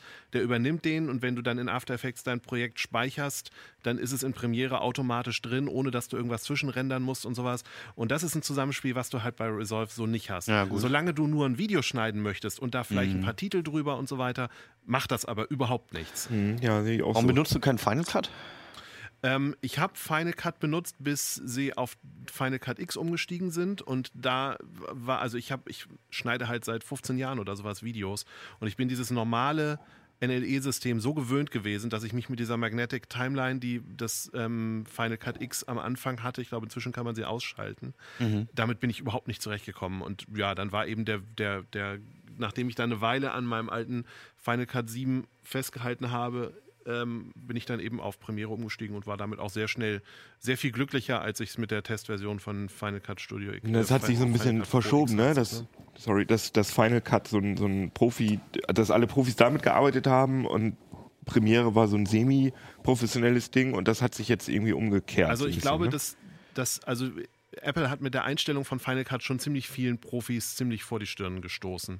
Und ähm, also zum Beispiel hat mein Bruder damals in einer Werbeagentur gearbeitet, wo die ähm, Werbefilme, die so im Fernsehen laufen, ähm, nachbearbeitet haben. Und es war mit Final Cut Pro oder Final Cut X war es damals nicht möglich, weil das alles in einer Library landete, dass du ähm, also die hatten das Problem, die haben dann den Kunden neben sich am Schnittplatz sitzen. Und was halt überhaupt nicht geht, ist, dass ein Kunde Material von einem anderen Kunden sieht. Und wenn das alles in derselben Library landet, dann Ja, ja. wird das plötzlich fürchterlich umständlich, weil du eigentlich jedes Mal einen neuen Rechner aufsetzen musst, bloß weil du ein neues Oh, wow. Projekt haben willst, damit der andere Kunde das nicht sieht. Genau. Oder halt auch so Sachen, dass du auf einem Server Material liegen hast, auf das alle zugreifen können, dass du geteilte Projekte hast und Ja. sowas. Das waren alles Sachen, die damit am Anfang zumindest nicht funktioniert haben, die, die du vorher, wenn du so ein Final Cut, ähm, ähm, wie hieß das, Server oder sowas, glaube ich, da waren halt diese ganzen Tools da und sie haben Final Cut rausgeworfen, haben sicherlich ein gutes Programm geschaffen, das aber eben am Anfang nicht die ähm, Anforderungen, die die alten Final Cut-User hatten, erfüllen konnte. und deswegen okay. sind dann eben viele Leute, viele sind zu Premiere gewechselt und ja, ein paar sind eben dann jetzt irgendwie bei, bei ähm, DaVinci gelandet oder bei Avid sind halt auch ein paar gelandet, wobei ich persönlich Avid nicht besonders mag, aber das ist, glaube ich, eine persönliche. Also das mit dem Abneigung. Server, Server ist zum Beispiel, dass du halt ein Projekt zum Beispiel zusammen bearbeitest auf einem äh, speziell aufgesetzten Server. Genau. Ähm, das geht dann zum Beispiel mit der professionellen Version von ähm, DaVinci Resolve. Genau, und wer sich gerade gewundert hat, wer da gerade gesprochen hat, das ist unser Videoproducer Johannes Moin. Maurer, Ja. der, ähm, Ich habe keine sich, Kamera heute, aber ich habe immer Genau, der hat keine Kamera, aber hat ein Mikrofon. Und, ja, und wir nehmen das natürlich dann zurück mit dem Blackmagic. Ja, genau. Also das, das Programm ist dafür da, dass du den Billigkram von Blackmagic kaufst. ja, genau. Billigkram. Die haben das, glaube ich, angefangen, als sie, ähm, äh, als sie Kameras hergestellt haben und haben dann ihre, haben das im Prinzip einfach zu ihren Kameras dazugegeben. Was, Ah. glaube ich, auch ein ganz guter Zug war, weil sie nämlich ähm, am Anfang war ihr Material zur Premiere überhaupt nicht kompatibel. Adobe ist eben nicht so besonders schnell da drin, neue Codecs in Premiere einzubauen. Und deswegen war das ein ganz cleverer Schachzug, das dazuzugeben. Ah, okay. Aber du hast gerade viel über Final Cut geredet. Das ähm, ist ja Apple only und genau wie iMovie auch, ne? Das Ja. ist ja das dritte Programm. Ja, genau. Also iMovie ist halt, wenn du einen Mac hast, dann ist es entweder von Anfang an drauf oder du kannst es dir halt aus dem iTunes Store ziehen. Ähm, das funktioniert, du kannst ordentlich was schneiden. Du hast zwar nur drei Spuren, aber pff, mehr brauchst du eigentlich auch als Privatanwender nicht erstmal. Ähm, kannst du Audiospur drauf machen, kannst noch irgendwie Zwischentitel machen, kannst Übergänge reinklatschen. Das geht alles ziemlich schnell und easy. Äh, kannst es beim Import, äh, das einzige ist beim Exportieren, der kann 4K exportieren, was ich erst dachte, kann er nicht. Aber das, das einzige, was bedienungsmäßig richtig beschissen gemacht ist, ist, der richtet die Auflösung des, äh, des heraus, später des rausgerenderten Videos, also des finalen Videos. Die möglichen Auflösungen orientieren sich daran, welche, welche Art von Video du als allererstes in die Timeline gezogen hast. Wenn du also ein 4K-Video als erstes in die äh, Timeline ziehst, äh, kannst du nachher 4K ausgeben. Wenn du ein 1080p 60 Frame Video reinziehst, ist das das die, äh, die Begrenzung. Völlig bescheuert. Aber ansonsten ist es ziemlich easy zu bedienen und ja, mit dem Mac hast du es, mit dem PC kommst du nicht ran. Also äh, können wir mal ausprobieren. Also meiner Erfahrung nach, ich, die Frage, welches Videoschnitt kann ich, welches Programm kann ich denn nehmen, was möglichst nichts kostet, die kriege ich ja relativ häufig. Ja. Und meiner Erfahrung nach gibt es so zwei Lager. Es gibt einmal die Leute, die gerne irgendwie eine Software haben wollen, die möglichst simpel ist, Ja. in die sie ihr Material reinladen können, wo sie sich nicht darüber Gedanken machen müssen, in welchem Format sie das wieder ausgeben. Das, Ja, deswegen genau. glaube ich, ist das eben, das, das iMovie ist eben wirklich eine Dafür ist es ideal. Das gibt Da- immer MPEG das, 2 Genau, raus. es verhindert halt einfach einen Fehler. Es ist halt dann an der Stelle nicht mehr so flexibel, aber es verhindert halt, dass du Material größer rausrenderst, als es ursprünglich war, ne? dass du es Ja. aufbläst. Ähm, Okay. Aber was eben bei iMovie zum Beispiel sind, sind äh, was du da hast, sind eben, dass du so Vorlagen hast für irgendwelche Trailer oder Texte, die du drüber legst und sowas. Und das sind halt Sachen, die du bei Premiere oder, oder, oder DaVinci oder sowas oder Blender sowieso schon gleich gar nicht, äh, das, was du da nicht hast. Also wenn du wirklich einfach möglichst schnell zum Ziel und es soll irgendwie cool aussehen, dann sind, glaube ich, solche Programme oder auch die, das, was Magic Star für wenig Geld anbietet, sind dann, glaube ich, äh, besser, weil du einfach diese Vorlagen hast. Aber wir haben ja auch noch für die ähm, Genau, Open Source Fraktion haben wir um Shot und Shotcut noch. Ganz kurz, äh, MPEG 4 gibt iMovie raus. Ich habe mich gerade versprochen. Okay. Ich hatte mich auch gerade gewundert. Ja, O- OpenShot ist im Prinzip das, das iMovie für die, für die Windows-Fraktion, würde ich, würde ich fast sagen. Also es Aber es ist ja nicht proprietär, ne? Das ist Nein, ja ein nein, großer nein, nein, das Unterschied. ist genau, es ist, es ist eine Open Source äh, Software, hat man ja gesagt, basiert auf, auf ähm, FFmpeg, was implizit schon mal bedeutet, ähm, dass das Ding eigentlich quasi jeden Codec und jede Datei, die es irgendwie äh, gibt, äh, importieren und äh, hinterher auch wieder exportieren kann. Ähm, die Oberfläche ist super übersichtlich gestaltet. Es kann jetzt nicht überragend viel. Ähm, aber da, da kannst du, also da kann ich meine Oma vorsetzen und die würde halt wirklich ein Drohnenvideo in, in, in drei Minuten zurechtschneiden können. Also das fand's, ich fand es eigentlich ziemlich, ziemlich intuitiv zu bedienen und gemessen daran am Funktionsumfang eigentlich okay.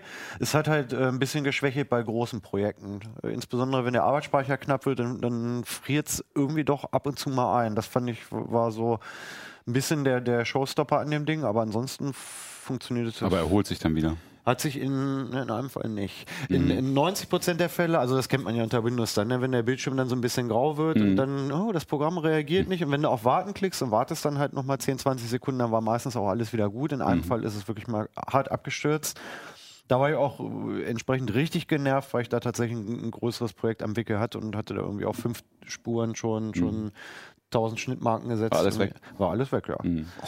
Ähm, Und äh, das, ähm, die Oberfläche sieht jetzt auf dem kleinen Screenshot in CT so ähnlich aus wie in DaVinci, aber in groß Nee, ist- fand ich es ein bisschen hässlicher. Ja, also es sind, sind große ähm, mit Glossy-Effekte, also es hat, hat irgendwie so ein, so ein bisschen Mac-like. Ja, ähm, große Schaltflächen, aber es ist, ja, wie gesagt, dadurch einfach zu äh, ähm, bedienen. Also es war, ist wirklich, glaube ich, mit iMovie das einzige Programm, wo du, wo du nicht irgendwie erstmal gucken musst, scheiße, wo finde ich denn jetzt die Schaltfläche, die ich gerade brauche, wo muss ich jetzt hinklicken, wenn ich dieses oder jenes machen möchte.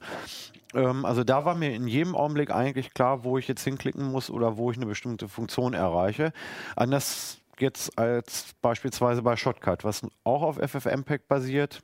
Und gab es da irgendwie äh, einen Streit zwischen den OpenShot und den Shotcut-Machern, dass Nö, das sind- das so Forks sind, Nee, nee, das die sind komplett, FFmpeg? komplett unterschiedliche Programme. Also die FFmpeg kannst du ja äh, nehmen im Prinzip, wofür du möchtest. Ne? Also wenn Video Nein, ich meine, weil die Namen ja auch so ein bisschen Shot äh, ja, ich, ähnlich, ich deswegen glaube, dass das einfach Zufall ist. Also soweit, Ah, ja. wie ich das gesehen habe, haben die beiden Projekte wirklich überhaupt nichts miteinander zu tun, außer dass sie halt sich die gleichen offenen Bibliotheken geliehen oder geborgt haben für den technischen Unterbau. Und ja, Shotcut ähm, ist von der Bedienung ein wenig gewöhnungsbedürftiger, hängt da, glaube ich, auch so ein bisschen hinter DaVinci Resolve. Wenn man sich aber einmal eingearbeitet hat, ist es ganz geil. Da ist es vielleicht manchmal auch, so wie, so wie Johannes das vorhin auch gesagt hat, ne, ähm, der eine mag eine Magnetic Timeline, der andere mag es irgendwie nicht. Das ist vielleicht auch eine Geschmackssache. Also ich habe äh, ähm, zu Hause privat ein relativ großes Projekt mit, mit Shotcut geschnitten und fand das eigentlich ganz cool. Ich würde es jetzt nicht unbedingt mit DaVinci nochmal machen. Aber OpenShot, Shotcut, was, wie würdest du da die Unterschiede einschätzen? Also ich würde sagen, OpenShot ist definitiv für Anfänger, die jetzt wirklich ähm, ein, zwei Videospuren haben. Also man kennt das, ne? dann kommst vom Drohnenflug zurück oder so und dann hast du halt im Prinzip drei Filmchen auf der SD-Karte. Die willst du irgendwie schön zusammenschneiden und überblenden. Dann hast du das in OpenShot tatsächlich irgendwie in zehn Minuten hingekriegt. Wenn du ein bisschen was Größeres machen willst, ein paar Filter, ein paar Überblendeffekte, ähm, viele Schnittmarken, 20, 30 Spuren. Also als ich zu Hause hier Pipe Fiction umgeschnitten habe, aber ähm, hatte ich, weiß ich gar nicht, wie viele. Du hast Pipe Die, Fiction die Geschichte musst du erzählen. Ja, Hat Quentin, hat Quentin dich angerufen und gesagt, ey ja, ja, Stefan, ja, mach, ja, mir Als ich damals. mal, mach mir mal Nee. einen neuen Schnitt. Bin ich unzufrieden. Ich hab, ja, ich, ich war unzufrieden und ich habe versucht, ihn anzurufen. Er ist nicht rangegangen.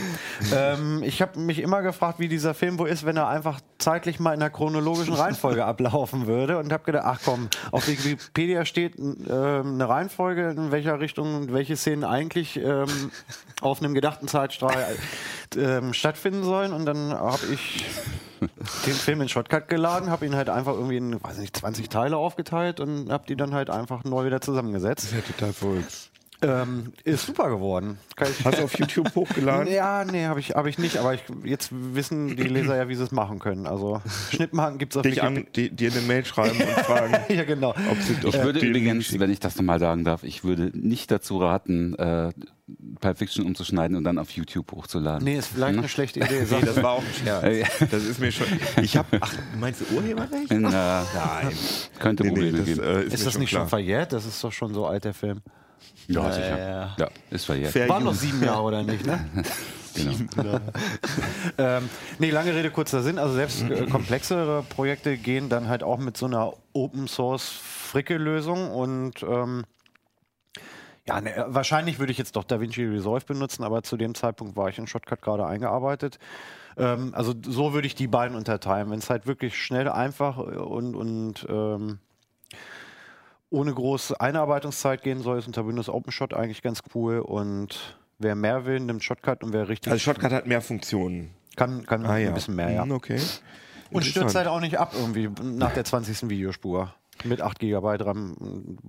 Und was ich gesehen habe, ist, dass DaVinci Resolve, Blender, OpenShot und Shotcut, das ist alle, alle, alle vier gibt es für alle drei Betriebssysteme. Also Windows, Mac OS, Linux. Das finde ich ja krass, dass DaVinci Resolve für Linux oder Ja, finde ich, dass es da eine Linux-Version von gibt, finde ich äh, bin interessant. ich mir jetzt gerade auch nicht ganz sicher.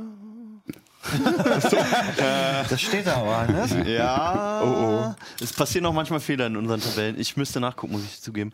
Und um jetzt abzulenken, erzähle ich davon, dass bei iMovie ist es cool. Du hast ja natürlich auch eine App auf dem iPad und auf dem Telefon. Und wenn du da die Projekte hochlädst in die iCloud, dann kannst du direkt am Mac auch weiter bearbeiten. Und ich hätte gern mal den, die Pulp Fiction Version. Ja, das gibt's. Äh, also hier sehe ich es gerade. Also es Gibt's für Linux, ne? Ja, sag ich ja. Nee, also mir kam das ehrlich gesagt auch ein mich bisschen spanisch. verunsichert, äh, verunsichert. Also mich verunsichert das auch total, dass es so ein nee, also ge gelecktes Produkt Ja. für Linux gibt. Gibt also es. Ja, ja, gibt es. Ja. erstaunlich. Genau. Aber cool. Also wie gesagt, dann ist iMovie das einzige, was es nur für macOS gibt. Alle anderen vier Oh. gibt es für alle Systeme.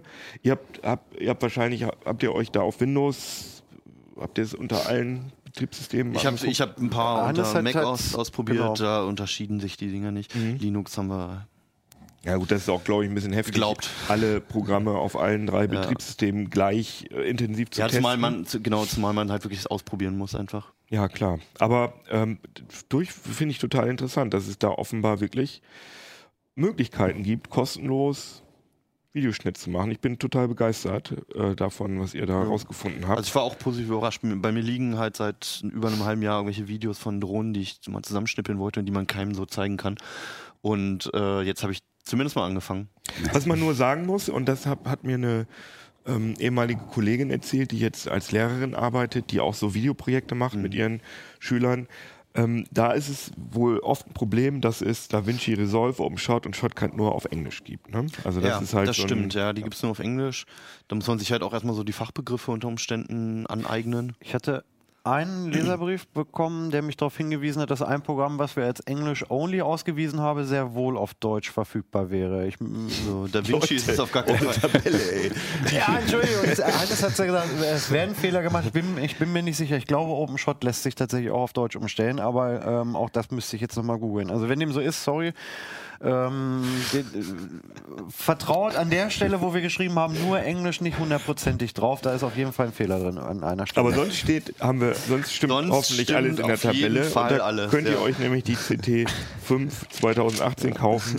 Und äh, da steht genau drin, Aber man muss auch mal sagen, also mit den, mit den wichtigen Tabelleneinträgen, jetzt mit den Features und das- ist, da, da würde ich jetzt wirklich auch meine Hand für ins Feuer legen, das ist Ja? überprüft und alles, ja. Ja. okay. also da steht halt drin, Ja, wer kann Zeitraffer, wer kann Überblendeffekte, Genau. Farbkorrektur, Genau. Videos mit mehreren Ton. Also die Tabelle ist sehr, da ist sehr viel Arbeit reingeflossen. Habt ihr die Zeit im Blick? Nur Und äh, die könnt ihr euch dann äh, kaufen, die CT. Genau. So, nur auch genug über Videoschnitt geredet. Johannes hat gerade schon aus dem Off gesagt, ob wir die Zeit im Blick haben. Aber du hast Schuld, dass wir hier so lange machen, weil du so viel über Videoschnitt geredet Genau. hast. ja, was habt ihr auch zwei Themen, die mich interessieren? Dafür haben wir jetzt als drittes ein Thema, was dich nicht interessiert. Wollte ich gerade sagen. Jetzt. Jetzt dürfen, wir, jetzt dürfen wir Holger auch mal fertig machen. alles, kommt alles zurück. Nein, also Holger, unser Holger, das ist der Hans Leindecker der CT-Redaktion, der äh, CT, CT, CT deckt auf. Also Holger hat äh, recherchiert Ich sag da jetzt nichts zu. Ja. und ähm, nee, ist doch, ist doch gut. Also dass wir, dass wir auch so ein bisschen Ich bin, nicht, investigativ bin nicht der Einzige, arbeiten. der bei uns investigativ Genau, Nein, arbeitet. aber wir haben, wir haben ein Team. Genau, wir haben so ein Inve Erstens haben wir ein Team und zweitens macht jeder mal hin und wieder solche Geschichten. Also Ja, also okay, also Holger, der Hans. Hat genau das gemacht, was alle hier den ganzen Tag machen.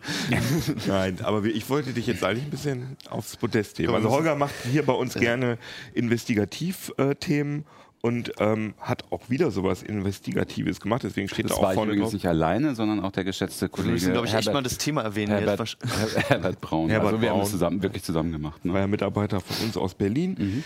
Äh, die beiden haben äh, CT deckt auf, steht hier auch vorne auf dem Cover, Affiliate-Abzocke. Ja. Aber bevor du jetzt einsteigst, kannst du noch einmal ganz kurz erklären für die Zuschauer und Zuhörer, was ist Affiliate?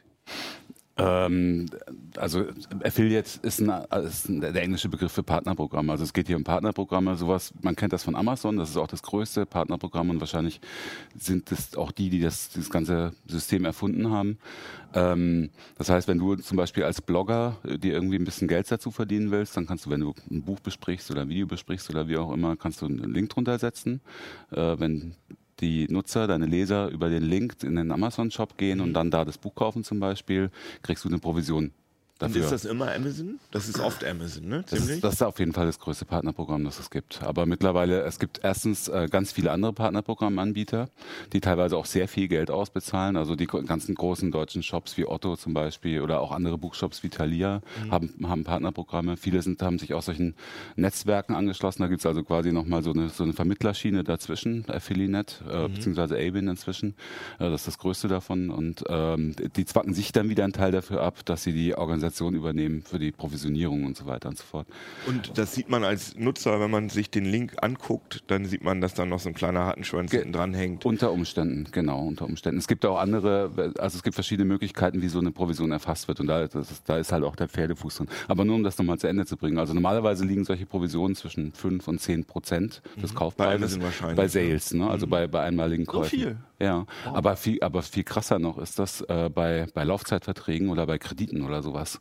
Also die Banken zahlen dafür ohne Ende Geld äh, Provisionen aus, wenn du, wenn du jetzt äh, über, über irgendeinen Link dort äh, zur Postbank kommst und dort einen, äh, einen Online, Online abschließt. oder auch. DSL-Verträge. 1&1 hat zum Beispiel ein Riesenpartnerprogramm.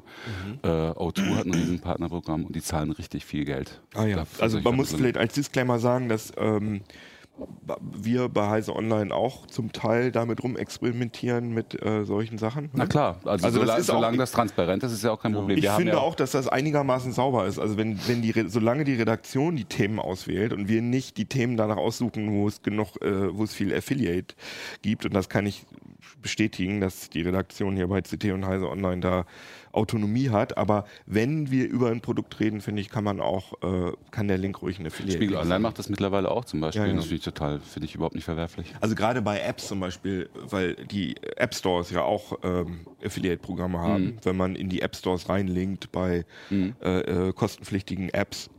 Ich finde das, wie gesagt, solange die redaktionelle Berichterstattung nicht dadurch getrieben ist, wer am meisten äh, Affiliates, äh, Affiliate-Geld einsammelt, finde ich das sauber.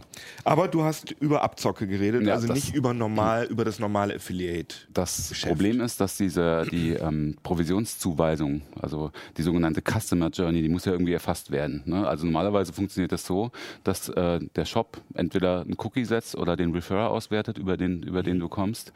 Also Äh, wenn ich auf Heise Online gewesen bin und dann klicke ich irgendwo klickst du da auf, auf, einen, auf einen Banner, landest in einem Shop und kaufst und dann genau. merkt der das nicht nur über diesen Link, sondern womöglich auch einen über den Cookie. Genau. Ja. Bei, also bei Amazon ist es über einen Cookie.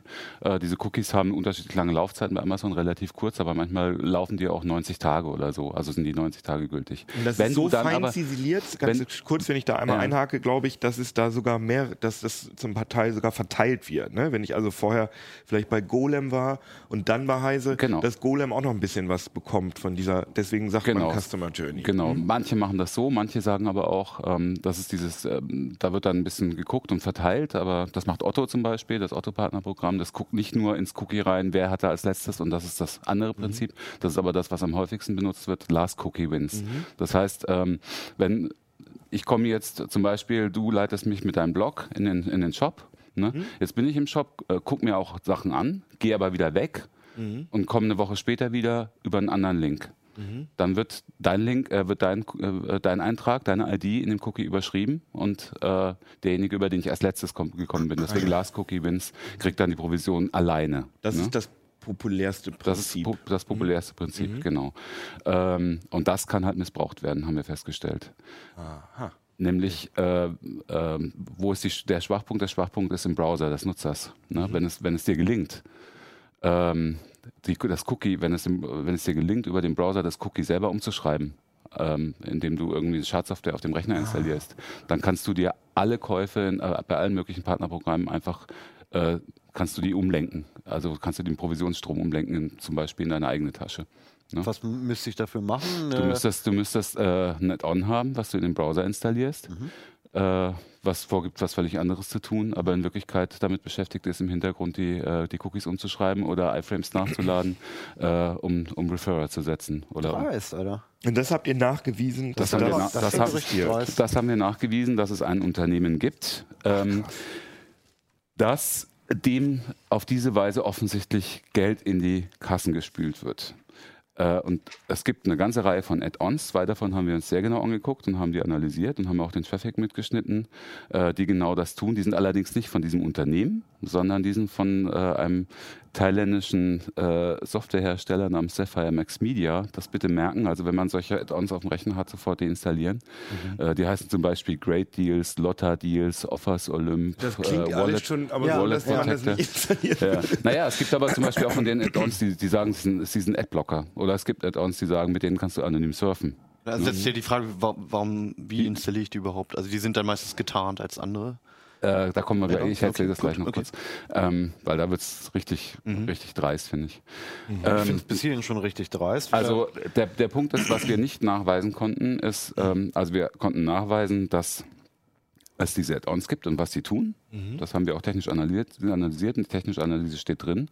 Und äh, wem die Provisionen zugutekommen. Ob die beiden Unternehmen in Verbindung stehen, konnten wir nicht nachweisen. Allerdings hat mittlerweile ähm, die, haben diejenigen, die das Geld in die Kassen gespült bekommen, gesagt, dass diese, diese thailändische Softwarefirma wohl ein Kooperationsunternehmen ist. Also irgendeinen Zusammenhang wird es wohl schon geben. Und wir sprechen hier wahrscheinlich von Summen in monatlich im Hunderttausender-Bereich Provisionen, die da geflossen sind.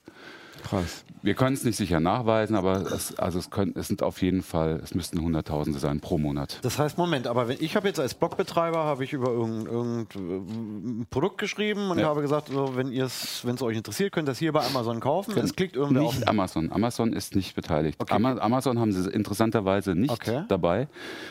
Warum auch immer. Amazon ist bekannt für eine sehr gute Fraud Detection. Kann sein. Okay, gut. Also ich habe einen Blog, ich verlinke über einen Affiliate-Link äh, irgendein Produkt bei einem anderen Webshop. Mhm. Die Leute äh, sind auf meiner Seite, klicken den Link an, haben dieses Add-on installiert, kaufen das und ich kriege Du kriegst nichts. Gar nichts, Nein. wirklich gar nichts. Nein, du kriegst nichts. Das, das wird umgelenkt. Und Aber ich merke auch nicht, ich merke Das merkst du ich nicht. merk's auch nicht. Nee, ne? du, es sei denn, du guckst ja du guckst ständig in deinen Cookie rein. Also wir haben ja hier äh, auch äh, Cookie, Screen, Cookie wo du dann siehst, wie die ID, wie die ID Ja, umgeschrieben aber ist. selbst wenn, also nee, die Krass, Daten ne? in dem Cookie sind doch so technisch, dass ich da eh nichts raussehe. Ja, oder? also ich habe hier das Beispiel aus dem Thalia-Shop, siehst du hier. Mhm. Ne? Das ist, das ist die, äh, die ID dieses Unternehmens, um das es Mhm. geht. Ne? Und äh, du bist im Thalia-Shop, ich habe mir hier ein Buch in den Warenkorb gestoppt ne? und dann passiert genau das, dass das Provisionscookie umgeschrieben wird. Krass. Und äh, die Frage ist aber jetzt, wo, was sind das für Add-ons? Warum sollte ich mir die installieren? Ja, also äh, du kennst ja diese Drive-by-Downloads quasi, ne? Mhm. Das, äh, das hat man ja ganz oft, dass du, du willst ja über irgendeinen Download-Manager äh, oder du, du willst ja irgendwo über ein Download-Portal was installieren und dann kriegst du auf einmal eine, installieren sie noch die ARS-Toolbar mit, äh, wenn nicht, dann klicken Das sie das ja zum Häkchen Teil weg auch oder so. seriöse. So, Ja, und jetzt äh, haben wir äh, beobachtet, dass äh, ein, ein äh, anderes Unternehmen, was äh, mit dem mit Wonderize, mit dem Unternehmen, um das es geht, das die Provision zugewiesen bekommt, äh, ein Bundling-Netzwerk betreibt und zum Beispiel äh, mit Computerbild kooperiert. Und äh, der, wenn du bei Computerbild was runterladen willst, dann äh, kriegst du nicht direkt die Software, Genau, sondern du so lädst, einen du, Installer. du lädst Ja, den Installer runter und, ja. und komischerweise über diesen Installer von Computerbild, der versucht dir diese Add-ons aufzudrücken. Ja. Und das haben die Kollegen nicht gemerkt? Oder? Das kann ich dir nicht sagen. Wir haben sie informiert, Ja. die haben uns nicht geantwortet. Okay. Ich weiß es nicht. Die Das- Kollegen also- von Computerbild, was? Ich unterstelle denen gar nichts, das, Ja, wissen, wir, das wissen wir nicht. Nein, ne? nein. Aber es ist eben einfach so. so und auf diese Weise ähm, gibt es 100, wahrscheinlich auch mindestens mehr als 100.000 ins- aktive Installationen von diesen Add-ons. Und das merke ich aber, wenn ich in meinem Browser in den Add-on-Dialog gehe, dann sehe ich schon, hä, was ist denn das für ein Add-on? Das habe ich Das nicht siehst du, das, ja, ja, klar. Kann du siehst also also, das Add-on tut nicht das, was es vorgibt zu tun, oder zumindest oft nicht. Nämlich irgendwie, die behaupten ja dann, sie blenden irgendwelche Rabattgutscheine ein oder sowas. Das haben wir selten beobachtet, das kommt da auch mal vor, aber eher selten.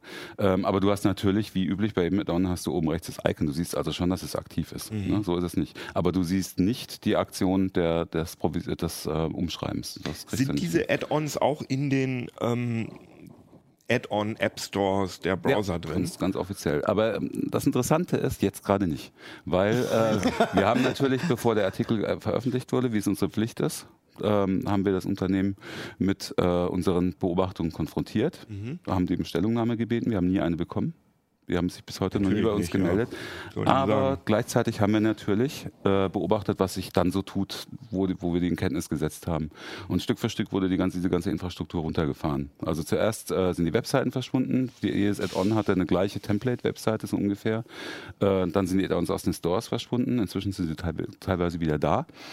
Äh, Mit gleichem Funktionsumfang noch oder haben das ist ja, ähm, wenn du die Analyse liest, äh, schlackerst du mir in den Ohren, weil äh, der, die, das ist vielleicht auch ein Grund, warum das vielen gar nicht aufgefallen ist. Da sind zum Beispiel Timer eingebaut. Also diese Add-ons sind, wenn du sie installierst, kurz harmlos. Ja. Und es sah für uns sehr danach aus, als sei das, als sei das so eine Versteckspielfunktion.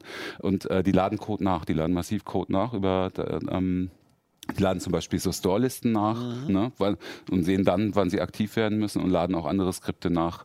Also der, wenn sie direkt auf den Rechner kommen, sind sie noch nicht schädlich. Und äh, wir haben dann unsere installierten Add-ons auch beobachtet und Stück für Stück äh, haben, sind sie harmloser geworden. Ne? Und jetzt äh, im Moment sind, sind die Add-ons, die jetzt installiert sind, harmlos, weil die Infrastruktur dahinter runtergefahren wurde. Habt ihr vorab auch die Strafverfolgungsbehörden informiert? oder? Nein, aber was wir gemacht haben, das, das sehen wir jetzt nicht als, wir sind ja auch nicht äh, Geschädigte oder so, ne?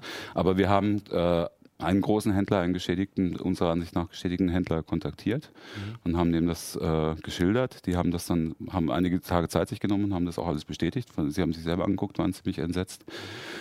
Äh, und die behalten sich halt jetzt vor, auch noch Straf, äh, ähm, Strafanzeige zu stellen. Wie das, äh, wir stehen noch in Kontakt. Was sie im Moment machen, weiß ich nicht. Also, Aber im Moment ermittelt da noch keiner. Das ist natürlich ein bisschen schade, weil die ja jetzt ihre Sachen da runtergefahren haben. Also nicht mehr. Die Frage ist, ob, also ich finde, wir haben es ziemlich gut dokumentiert und äh, wir haben alles äh, auch gescreenshottet und haben, haben alles gesichert. Und wenn irgendwann mal strafrechtlich ermittelt werden sollte, das hatten wir in anderen Fällen ja auch schon, äh, dass dann die Strafverfolgungsbehörden zu uns kommen und nachfragen, ob sie das, die Sachen haben können. Und natürlich würden sie dann kriegen, ist ja logisch. krasse Geschichte. Also Wer müsste denn dann da klagen? Wahrscheinlich die. Also wer geschädigt- ist, genau, wer ist denn eigentlich der Ja, Geschädigte? ja, Ich ja geschädigt- als Blogbetreiber dann letztlich, Ja, ne? bist du auch, genau. Aber du wirst, du kriegst es natürlich nicht mit. Ja. Ne? Du hast natürlich ein Nachweisproblem. Du als Blogbetreiber wirst, äh, wirst nie einen Schaden festmachen können. Insofern ist es aus krimineller Sicht ne, relativ clever irgendwie. Ne? Der Ja. Geschädigte kriegt nicht mit, dass er geschädigt wird und er kann es auch nur schwerlich beweisen. Ja, es Du sind kannst aber dir die Logdateien noch angucken und dann siehst du doch, dass da ein Klick stattgefunden hat, aber dass du nicht. Ja, gut, ich weiß, er ist erstmal dann auf den Shop Ja, hingegangen, so, aber stimmt, du in kannst dem ja- Augenblick, ja. ob er auf dem Shop ist, weiß ich ja nicht mehr, hätte er es wirklich gekauft oder hätte er es nicht gekauft. Kannst du nicht, das wirst du, wirst du nicht nachgewiesen kriegen. Kann- also als, äh, als, als Partner hast du da kaum eine Chance. Also als, als Partner, dem wahrscheinlich dann äh, Provisionen entgangen sind, entzogen Ist es eventuell, wenn ich, wenn ich jetzt so ein Add-on als Endnutzer benutze, ähm, vielleicht auch der Tatbestand der Computersabotage? Ich meine, das Mm, Ding lädt Code runter und macht Sachen auf meinem Rechner, die so nicht abgesprochen waren, in Anführungsstrichen. Ja, es ist, es ist Also- auf jeden Fall Datenveränderung. Ne? Also das wäre schon strafrechtlich relevant im, im Hintergrund. Aber das, äh, wir wissen nicht mal genau, von wem die Add-ons sind im Moment. Also diese, wir haben natürlich auch bei dieser thailändischen Firma nachgefragt, da haben wir auch nie eine Antwort gekriegt. Die Adresse haben wir nicht gefunden. Also äh, die Domains äh, sind irgendwo auf, auf, auf interessanterweise alle auf den gleichen Verschleierungsservice äh, aus, aus Israel ähm, registriert. Also alles ein bisschen, weiß ich nicht. Aber die, also, die Händler könnten die Anzeige erstatten, weil die gegen, die, gegen Da- deren da würde ich- Verhält- da gegen AGBs wurde ja verstoßen. Dann, ne? Genau, erst, ja, das ist das eine. Ähm, das ist wahrscheinlich kein Strafrecht, aber, Okay. wenn, aber natürlich sind sie äh, schon betrogen. Also könnte man sagen, wenn es so sein sollte, ja Geld an wären sie, ausgezahlt, wären sie vielleicht nicht betrogen verdient hat, worden. ne? Also ich habe mit Strafrechtlern gesprochen, die sehen das so, die würden, wenn es, wenn sich, wenn sich das so als wahr rausstellen würde, wovon ich jetzt ehrlich, ehrlich gesagt ausgehe. Wir müssen ja immer so ein bisschen Konjunktiv sprechen, Klar. sonst können die uns gleich wieder einen Ja, wir sind alle keine Juristen. Ja. Aber, Ähm, aber da, dann wäre es wahrscheinlich gewerbsmäßiger Betrug, mit Sicherheit. Mit ja, aber schon, also schon ganz schön ekelig, aber auch echt faszinierend, Mhm. was Clever, die ja. Leute sich dafür interessante Gedanken machen. Was mich nochmal, eine letzte Frage nochmal zu diesen Add-ons. Ähm, werden, ähm, als die Add-ons noch in den, in den App Stores der Browser waren, waren, haben da Leute irgendwie zumindest kommentiert, äh, Scheißsoftware und so weiter? Oder hatte, haben die fünf Sterne gehabt und alles in Ordnung? Äh, Die haben äh, in schöner Regelmäßigkeit äh, gute Bewertungen bekommen. Ja. Allerdings waren das äh, offensichtlich, also äh, naja, man, man, das kann ich dir ja nicht sagen. Ne? Das äh, hätte man vielleicht Mozilla nochmal fragen können, zum Beispiel, ob die das sagen können. Aber die Bewertungen haben jetzt nicht so, äh, haben nicht ausgesehen, als seien sie von Nutzern, die, äh, die wirklich dieses Add-on aktiv Wie, seid ihr denn da drauf gekommen überhaupt? benutzen. Wie seid ihr denn da drauf gestoßen? Ähm, also wir haben uns, äh, Leser haben uns darauf aufmerksam gemacht, dass es da solche Add-ons gibt, die so ein bisschen zweifelhaft sind. Dann haben wir uns das erste Mal, äh, also ein Add-on, dieses Great Deals. Dann Aber wir, ohne, dann ohne wir, eine Ahnung, worauf das hinausläuft, Genau, sondern dann einfach, haben wir- die sind komisch. Ja, also das Interessante ist ja, also wir haben nach diesen Add-ons dann äh, gegoogelt ne? Ja. und äh, dann hast du gesehen, dass sie auch ganz oft schon irgendwie in irgendwelchen, äh, bei Trojaner-Boards oder Antiviren-Boards als, als Schädling äh, äh, definiert werden und so, so, da haben wir uns gedacht, wie, wieso, was machen die denn eigentlich? Und dann ist Herbert auf die Idee gekommen, sich das die mal ziemlich genau anzugucken und dann sind wir halt auch auf dieses Unternehmen gestoßen, weil das äh, taucht da offen, also die betreiben ein, ein Affiliate-Portal, also ein Partnerportal, das übliche ne, mit diesen blinkenden Gutscheinen, äh, mit Rabattcodes und was weiß ich nicht alles. Also geben, das ist schon seriös, was die da auf dem, auf dem Portal machen. Das heißt, heißt gutscheincodes.de. Ne? Äh, Aber, ja. naja, aber, die, aber dieses gutscheincodes.de, das taucht dann eben auch äh, in dem nachgeladenen Ja. Add-on-Code auf. Ja, Und sie müssen ja irgendeinen Front haben, um äh, irgendwohin die, die, das Affiliate-Geld hinzuleiten, sozusagen. Sie müssen also irgendwie ja was haben, wo theoretisch diese Links hergekommen sind. Ne? Interessant ist übrigens auch, was wir auch beobachtet haben, ist, dass jedes, also du hast ja die Möglichkeit bei solchen Partnernetzwerken Sub-IDs zu vergeben. Also du hast eine Haupt-ID, dann kannst du aber auch, um, um den Kanal äh, später noch nachvollziehen zu können, über, über was über welchen Kanal, ob Display-Werbung oder, oder sonst irgendwas der Nutzer auf die, auf die den in den Shop gekommen ist, kannst du Sub-IDs vergeben. Und diese Sub-IDs, die, das ist witzig. Also das äh, Great Deals äh, hatte zum Beispiel G, die Sub-ID gesetzt immer GD CE Chrome Edition wahrscheinlich. Also die, die Chrome-Version von, von Great Deals. Und so konnten die wahrscheinlich, könnte ich mir vorstellen, kann irgendjemand, wer auch immer das betreibt, kann hinterher auch nachvollziehen, welches, äh, welches Add-on wie erfolgreich ist. Ja, Profis.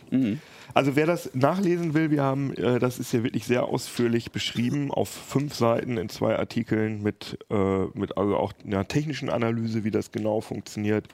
Sehr interessant, kann ich nur empfehlen. Heft 5.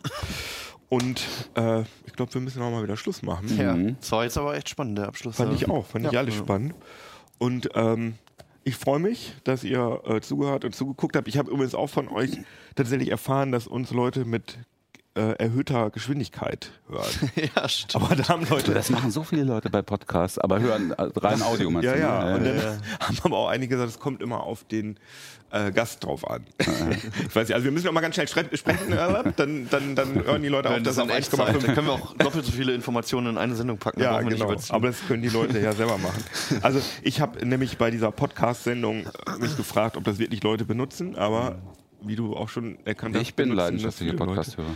Weil wir fühlen uns da ja immer so ein bisschen irgendwie, weiß ich nicht, wie gucken Wir wir sind nicht das übrigens, doof. ich weiß nicht, ob du das weißt, Ja. ähm, es gibt einen, einen Podcast, den ich auch immer höre, das ist der Aufwachen-Podcast Mhm, von Thilo Jung auch und, und Stefan Schulz. Äh, und die haben uns das letzte Mal als, als Einst- äh, im, im Intro benutzt. Und zwar genau dich und Lea, als ihr, als ihr gerade über den Aufwachen-Podcast gesprochen habt, hier im, im Uplink.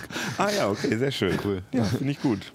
ja, dann schönen Gruß. Ja, schönen Gruß an Schönen Gruß, Aufwachen. genau. Dann höre ich euch auch mal. Habe ich nämlich, aber habe ich schon oft gehört, äh, dass Leute das empfohlen haben. Also ich. Diskussionswürdig, hat, glaube ich, Achim geschrieben dazu.